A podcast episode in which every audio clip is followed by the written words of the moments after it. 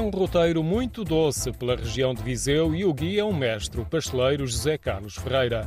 Afamado pela sua criatividade, receitas que transformou e até três registros no livro do Guinness: maior pão com chouriço, maior broa trambela e o maior bolo de aniversário. Numa longa lista da Doçaria Regional de Viseu que produz, destaca as seguintes iguarias de Viseu, temos as rotundinhas de Viseu, portanto é um bolo que toda a gente aprecia. Agora lançamos também um que é o de delícia de castanha, que fica um doce maravilhoso. Temos também a amêndoa terra de Viseu, que pela Páscoa é uma loucura. Temos o pão de azeite, temos o pão de ló, que também já ganhou vários concursos a nível nacional.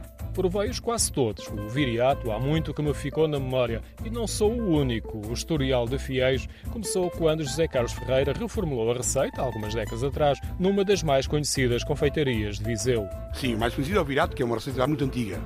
Era um bolo que as pessoas não apreciavam muito por ser seco. E eu peguei nessa receita, sendo ela uma receita muito antiga, e enriqueci a receita. Melhorei a parte da massa, dei-lhe mais riqueza à massa, e depois adicionei um doce de ovo muito suavezinho com o coco à mistura, que lhe dá um paladar que é espetáculo, é um sucesso. Em especial ainda quente, pouco depois de sair do forno. É muito saboroso. A delícia de castanha é mais para saborear com tempo, até porque o tamanho é pequeno, ao contrário das rotundinhas, outra criação de José Carlos Ferreira. Viseu, como todos nós sabemos, que é o capital das rotundas, e lembrei-me na altura de criar um bolo em homenagem às rotundas de Viseu, que se chama atualmente rotundinha de Viseu, que é uma massa folhada muito fininha, sem manteiga, recheada com doce sobres e leva 1% de amêndoa, laminada, semi-torrada, moída. A amêndoa costumo-lhe juntar quando o doce sobre a terminar, dá-lhe um paladar espetacular. Por último, uma sugestão para quem tem outro perfil, gosta de pouco doce.